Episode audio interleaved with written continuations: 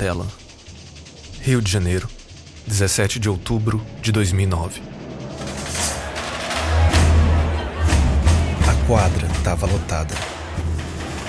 Serginho Procópio queria lembrar bem daquele dia. Olha só, depois de milhares de vezes que ele já teve naquela escola de samba, ia ser a primeira que ele ia estar ali como compositor de um samba de enredo, da Portela. E A Portela era sua escola. Ele cresceu praticamente ali dentro. E dentro desse tempo, Serginho já tinha tentado várias vezes ganhar aquele concurso de samba enredo. Nunca tinha conseguido ganhar, mas continuava tentando.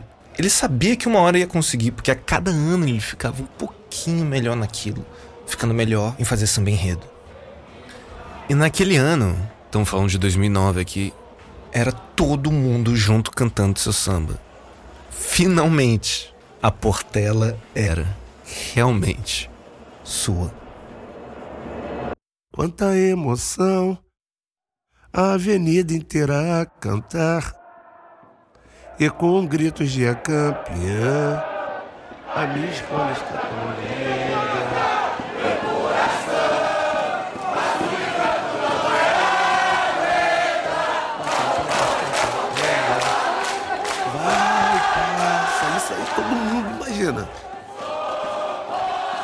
Era muito bonito o samba.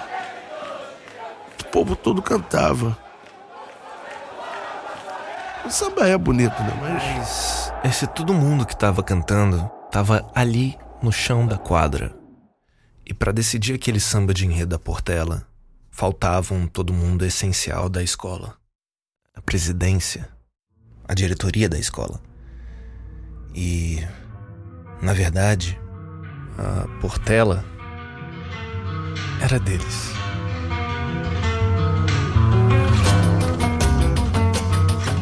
Caramba, então quando falaram que você não tinha ganho, o que, que você fez naquela hora? quando eu vi o presidente ali, nossa, eu comecei a xingar. Xinguei, mas xinguei muito. Não foi pouco, não. E naquele dia era pra eu apanhar de seguranças. O presidente estava numa salinha ali, escondido com a carinha na, na- na janela. E eu, eu tive uma postura que não deveria ter tido. Mas ali foi meu sentimento. Aquele ano foi tão na cara que ali todo mundo viu que existia uma armação, né? Peraí, então, então você realmente parou de disputar samba enredo, né? Foi por causa dessa disputa mesmo? Por que você parou? Eu parei porque. Primeiro porque existia uma mágoa no meu coração. Eu falei, pô, eu ganhei e não levei. Eu ganhei e não levei. Tá? Naquele dia realmente eu- o que eu resolvi desistir. Eu falei, ah, não, não adianta. Não tem jeito. E assim fui embora. E não foi só você que ficou revoltado, né? Era toda uma escola, né, cara? A Portela ali podia ter certeza que não ia vir bem.